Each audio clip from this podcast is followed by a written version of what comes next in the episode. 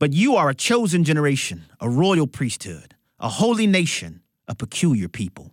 My name is Abraham Hamilton III, and this is the Hamilton Minute. When the Spirit of God penned those words through Apostle Peter, he meant every bit of them. Christ's following is distinct from the world. Christ's followers must look different from the world.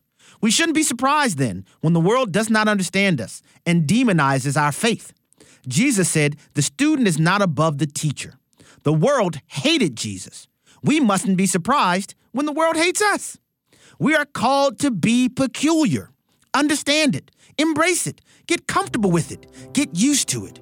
We are in the world, but not of the world. Stay peculiar, my friends.